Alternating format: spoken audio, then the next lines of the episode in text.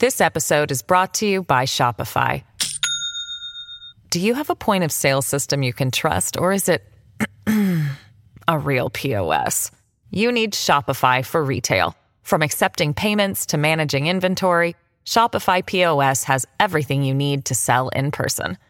Go to shopify.com slash system, all lowercase, to take your retail business to the next level today. That's shopify.com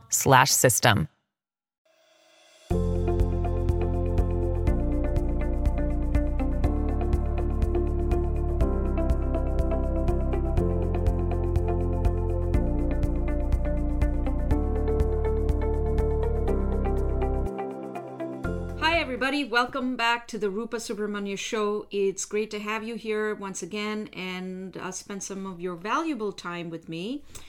This past week has seen an upsurge in protests in China against the regime's zero um, uh, COVID policy, a very draconian um, pandemic policy, essentially ended up locking down millions and millions of people in China um, and which resulted in many regional lockdowns when most of the rest of the world has opened up.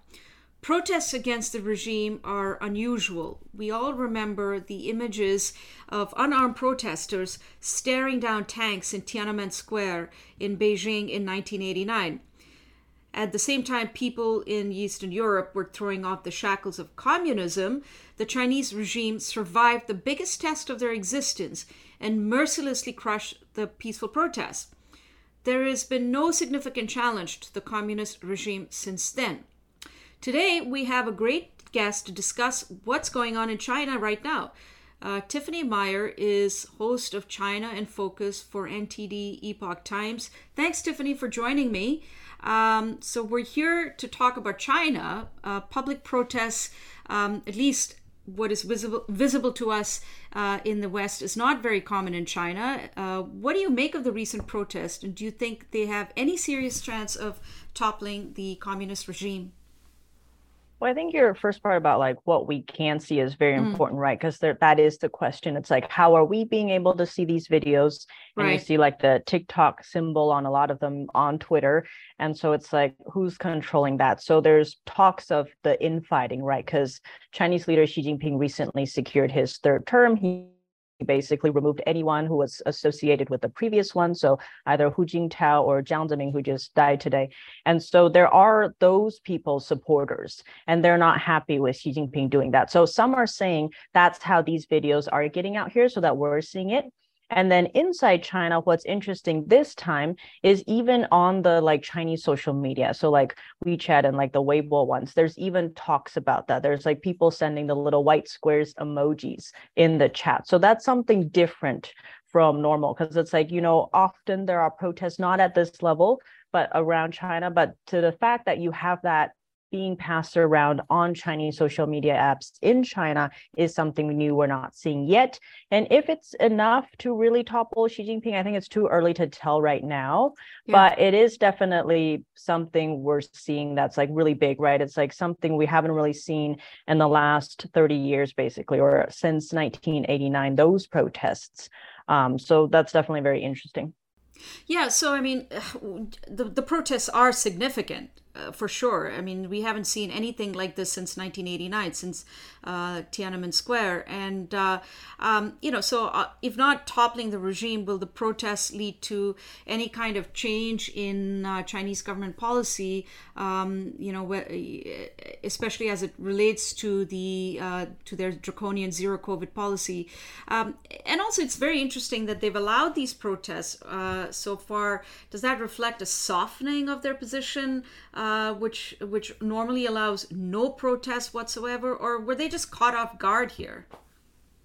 I think you're seeing kind of a combination. It's like some of the maybe guards, right? Maybe they're more sympathetic, but mm-hmm. at the mm-hmm. same time, you are seeing more police showing up, right? But then there also seems to be a push and pull between. So the demonstrators or the protesters almost seem to know how far they can push. So you'll see like whole cities coming out and protesting with the white papers. And the point of the white paper is like it doesn't have anything on it. So you can't like the regime, the Chinese party can't go after them being like, oh, look, you're inciting, you know, revolt or, you know, violence or treason. They can't say anything because there's literally nothing written on the paper. But mm-hmm. even so, there have been a few examples of students getting pulled away, even just holding a white piece of paper. So that's pretty interesting. But with the whole spread, like you are seeing, you know, whole cities coming out and demonstrating, but then the next day, them being empty. So it's like almost that like they have an idea of how far they can push, but we are still in the early stages. So it's like, are we going to see continued, you know, mm-hmm. demonstrations and protests? Is it going to be a long term thing that really rises up? And I think um, the people just have really had enough, right? It's like they've been under so many lockdowns, so many extended lockdowns. And then the fire in Urumqi, the capital of Xinjiang, that I think really set this off where the fire started on the 15th floor of the building. And then because of the building being locked down, many people couldn't get out. The doors were sealed. And then the fire trucks couldn't get close enough to get the water. So you see videos of the fire trucks with like really powerful streams of water going over basically another building, but not being able to reach the main sure. one. And so with that, it's like really sparked. But what is interesting with the protest is like they're not just saying, end the COVID lockdowns, right? China's zero COVID policy. They're saying end the CCP and calling for Xi Jinping to step down. So they're really calling for freedom. But then on that note, too, it's like a lot of these are students, right? So they might have never heard of the Tiananmen Square massacre. Like most of them probably never had, even if they had parents who knew, because in China it was like super lockdown, right? It's like no one knew about it, even people in China at that time, unless you were part of it. So it's like these students maybe think they're trailblazers. It's like we don't know the extent of how much they know. Like probably some have VPNs and are able to get out, but it's like it is a very interesting thing to be watching and witnessing right now. Really incredible, really. Yeah. So you know, Xi Jinping is by all you know, everybody knows him as a strongman leader. Um, so, would you say that the protests right now are much a critique of his authoritarian rule as they are of the communist regime in general?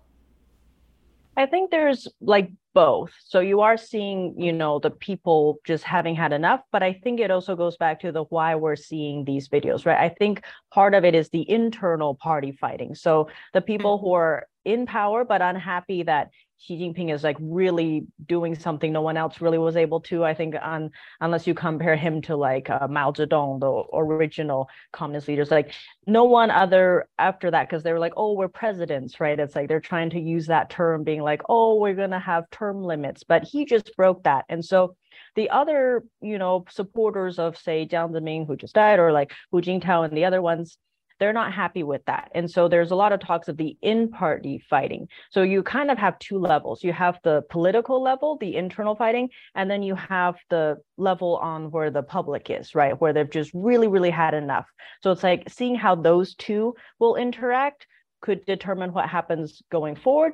But I think we are seeing, you know, more of an awareness because with Xi Jinping coming in, his latest speech after the 20th Party Congress, he was really focusing um, and increasing the intellectual and ideological rhetoric and really closing off on the economic front. And so he's basically making everyone be like, you're going to live on less and be happy about it, right? But with this communist society, it's always been about giving the people just enough so they don't revolt, but not enough that they're, you know, able to think for themselves or like live well. So it's like a really precarious time because it's like asking them to live on less but be happy about it and so i think we're starting to see people just being like no that's not acceptable so you know here, here's a question speaking about the economy um, why is it that um, uh, I mean, data from China often tends to be, you know, uh, you know, you, you have to take it with a grain of salt to some extent.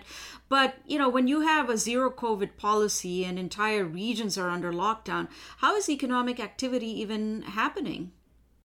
Right. So with that, it's yeah. been going way down. but they did come yeah. up with one thing, which is a like a, a closed loop.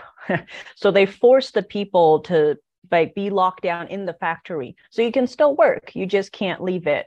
And so that's how they've been able to get certain sectors to keep working. But even with that, it's like you're already seeing a lot of issues. So with like the Foxconn protests recently, right? That's a massive Apple mm-hmm. assembly line. So now you're seeing Apple saying there's going to be delays in the iPhone 14 because of that. And Apple as a company saying they're going to, you know, start moving production to India, you know, and other countries. And so Apple's not the only one. You're seeing other companies also struggling, like Tesla wasn't reaching quite the goals they thought they were going to hit in China after opening their latest gigafactory there, right? So it's many companies, like external Western companies, are looking at this situation with the continued zero COVID lockdowns, even with the closed loops, but everything. They're like, is this even sustainable? Because especially after the pandemic, we saw so many supply chain issues, right? Like we felt it everywhere around the world with, say, either PPE, the personal protective equipment, or just in general, right? All the goods were being slowed down. Like last year's Christmas holiday season was like such a mess because you yeah. know all the all our all our everything was just stuck in ships and not able to enter ports. So yeah I think in general, you are seeing from every level, from the consumer level and then the business and then like all the levels just reconsidering. So, and then China's um, economic situation in general was already kind of struggling. You have the real estate crisis, right? The biggest, most infamous one, I guess, would be Evergrande. And so you have so many of that. And the real estate sector in China makes up about 30% of their GDP. So it's a really big issue. And so you see all these different sectors. So is it enough to really topple it and like really create fundamental change? I think it is still too early to tell, but we are seeing changes. Like there are more and more people talking about decoupling. Uh, there, yeah, there's been talk about reshoring uh, for a very long time, and I, I, I you know, in, in countries like India and Vietnam were supposed to benefit from that, uh, from from companies moving away, like Apple moving away. But uh, I think it's happening. It's it's but it's it's still very slow. I think China is still. My sense is that China is still attractive, but uh, but you know, if it goes on like this, I think I think it's going to become less and less attractive. Um, uh, you know, uh, especially with if there's political instability. Um, you know, just uh, taking a step back from the current protest, uh, protests, Western observers often point to this cognitive dissonance between increased economic freedom and uh, the possibility to get uh, to amass great wealth in China um, against the absence of any political freedoms. Uh, and many Western observers have predict- predicted for a very long time that this tension, this inherent tension in the Chinese model would uh, would would be its unraveling and cause the system to explode essentially. But so far that hasn't happened. Um, and and more generally, uh, predictions of doom and gloom about China uh, by Western uh, experts just have ended up being wrong. Uh, what is it about China that so many of us in the West just get it wrong time and time again? This episode is brought to you by Shopify. Do you have a point of sale system you can trust, or is it a real POS? You need Shopify for retail. From accepting payments to managing inventory, Shopify POS has everything you need to sell in person. Go to shopify.com/system all lowercase to take your retail business to the next level today. That's shopify.com/system. Well, I think a big part of that goes back to actually when Jiang Zemin took power, right? And then really opened up China by having, you know, China enter the World Trade Organization. So many, you know, the US and many free market com- countries were like, oh, this will help, you know, help with engagement and really help liberalize and democratize China. That didn't happen. But instead, what happened was like the free markets became less free. They became dependent on the Chinese market. So there's the cheap labor costs, which now many are like, oh, you know, we can move to perhaps India or Mexico, even, you know, anywhere else. But the other issue with that is the intellectual property. So throughout that, we have lost, like not just the US, but like so many companies have lost all of their intellectual property to China just in that process. So just having to like produce in China, you have to make things there. You have to often join joint ventures if you want to make more capital. And then what happens is they're like, well, you have to give us something. So then you get, you know, you have to hand over your patents or your trade secrets. And then so mm-hmm. now it's like, even if you wanted to pull away well you can't because now china owns your intellectual property rights and so there's that issue it's like it's not only just the labor costs right it's like okay many people are like oh just manufacture in usa you know just like mm-hmm. make it all here it'll be great but it's like there's so many different factors involved, right? There's the sheer amount of money you have to put in just to create the plant here again, right? It's like you, that's a lot of billions just to do that. Mm-hmm. And then train the people, right? It's like we don't really have that workforce. And yeah. China's been sending people over for years, like in the universities and like all the levels. And then often maybe not the people themselves knowingly but they're used as spies to then take that. So it's like there's so many different sectors. And so now many companies are facing that issue where they're like we really want to um, offshore or like onshore bring it back but we can't because either just it's not it's not just the labor cost it's also you know just the ip they don't have it anymore. And so there's so many different issues. But that being said I feel like we are seeing, you know, movement towards it's like you have different countries really evaluating that, reevaluating that, and being like, is this sustainable? Right. Because I think back then when it first started, there was a lot of short term thinking. It's like, oh, look at all this money, like China, it's like this magical land, 1.4 billion people. You know, if you just get mm-hmm. $1 from all of those people, oh, we'd all be rich. Yeah. That didn't really pan out for anyone. And so now there's a lot of um, hard looks at everything being like okay what can we do now? So you're starting to see different things being implemented like maybe small steps in the right direction. So who knows how much it'll take before it starts snowballing into actual tangible yeah. action but there are little signs i think uh, why would uh, Xi Jinping do this? I mean, it's like a self inflicted wound, right? I mean, surely he knows what is happening in the rest of the world. Everybody else is moving on. Economic activity is uh, picking up.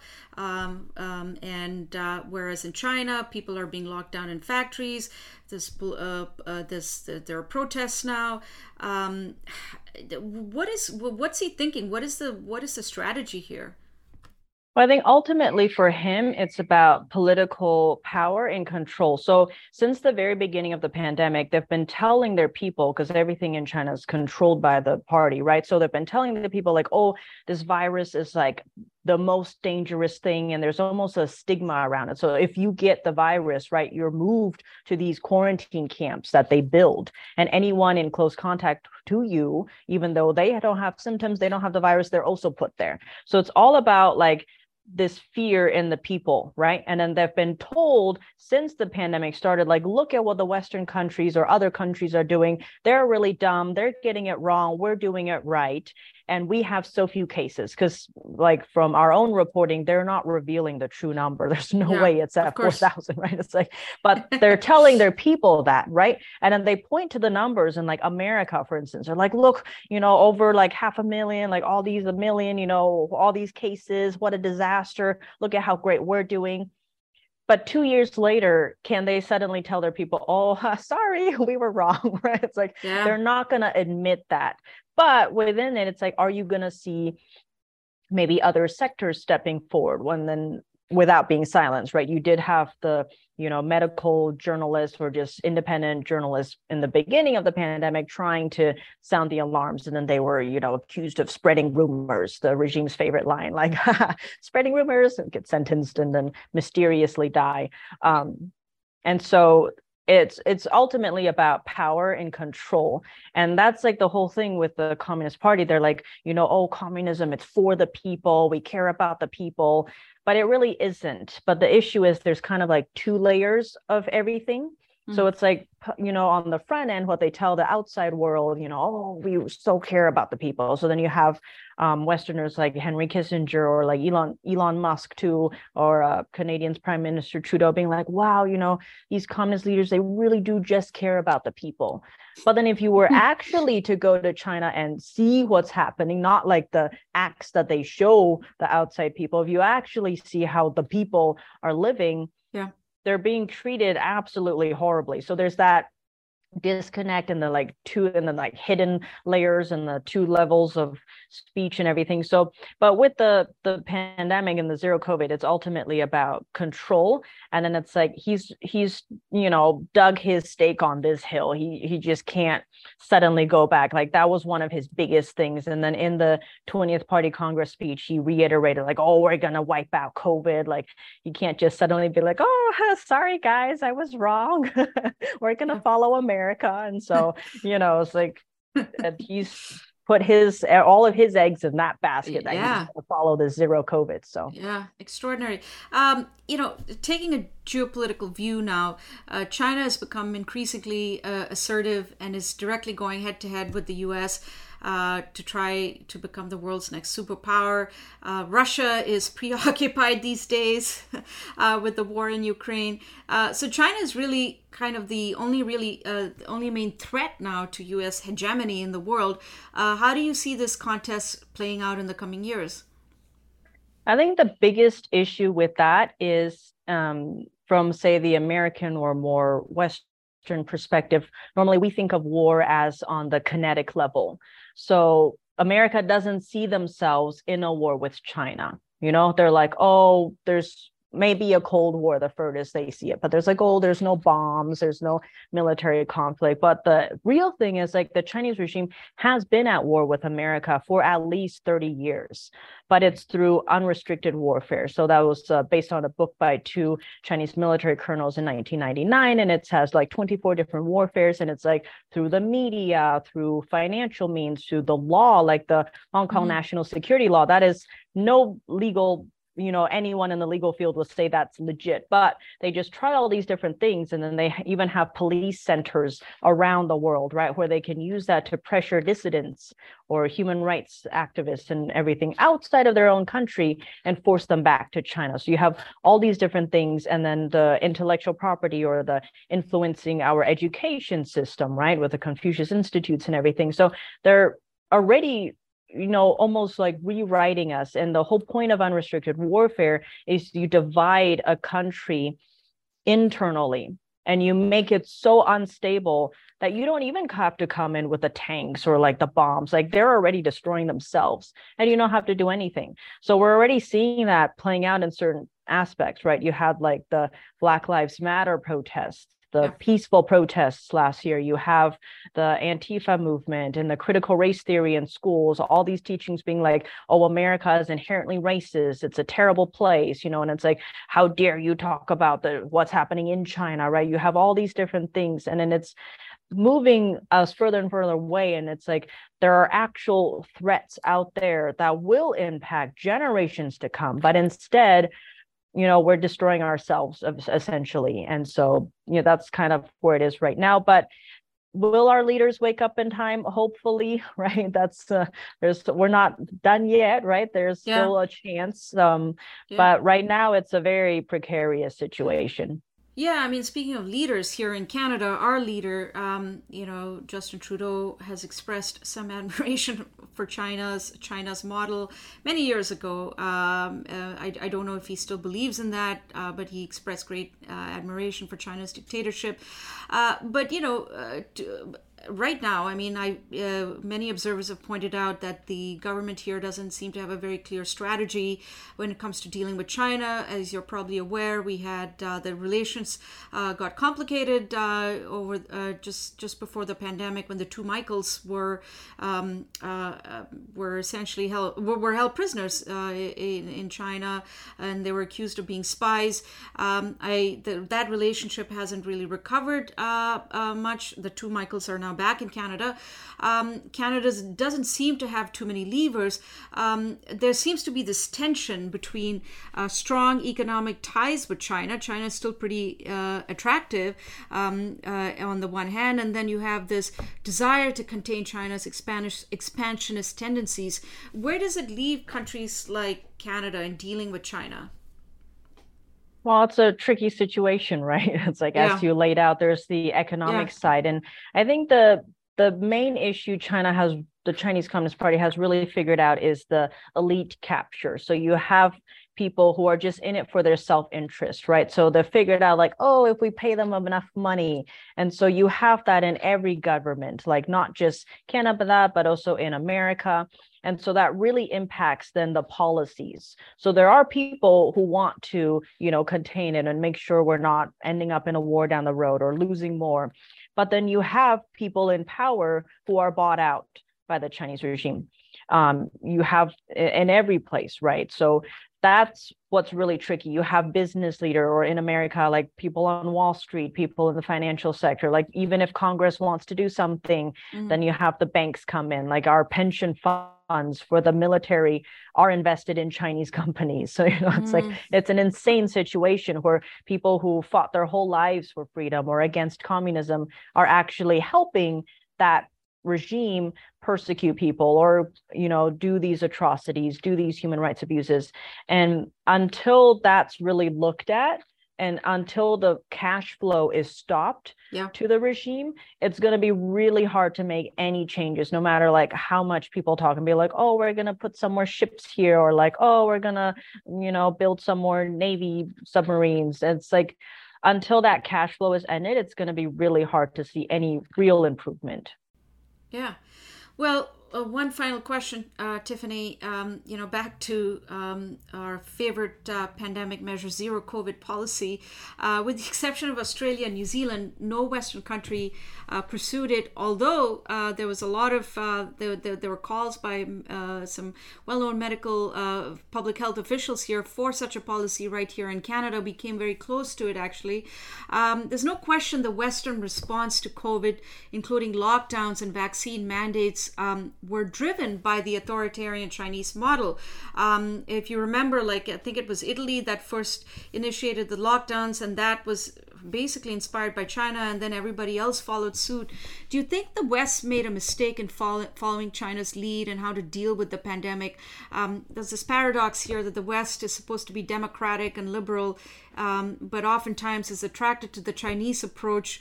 Um, in this is happening in the con- in, in the context of a very uh, illiberal and undemocratic society. What do you make of that? I think the biggest issue there is we didn't realize you know that the who had been influenced to that extent. And mm. you know the lack of transparency. And in the west it's like we believe like oh if you say something it's true right? And so we believed what was as in the us us government all these countries we believed what was coming out of china. It's like oh okay yeah. And then the who but then we didn't realize that you know that was behind it all was the Chinese Communist Party and just covering up their tracks. And we still don't know, right? We still don't know mm-hmm. exactly how it started, what happened. And perhaps we will never know because of all the cover ups and the lack of transparency. And I think because of this process, it's been a great example of how the Chinese regime has been able to influence and put its own model in other places to the point that you have a country like America that says it stands for freedom with people just following rules and like hiding in their homes and even calling out neighbors and stuff and turning yeah. on each other and on like now we've wiped out decades of improvement in the academic sector, right? It's like we're going to feel these effects for mm. years to come. We don't even know the extent of the damage yet. And that all came from, I think, a bit being too naive and not realizing just how to deal, like how insidious something like the Chinese Communist regime can be, and realizing that so many institutions around the world have actually been influenced and infiltrated. And hopefully, going forward, we'll learn from that um, and not do that mistake again. Uh, but you know, that's I guess what fingers crossed. Like hopefully we've learned from history. I, I hope so too. Well, um, on that note, Tiffany, thank you so much for joining me and for sharing your uh, uh, wonderful insights with us. Uh, it's been a real pleasure, and I really hope to have you back on my show sometime soon. Of course, it's been my honor. Thank you.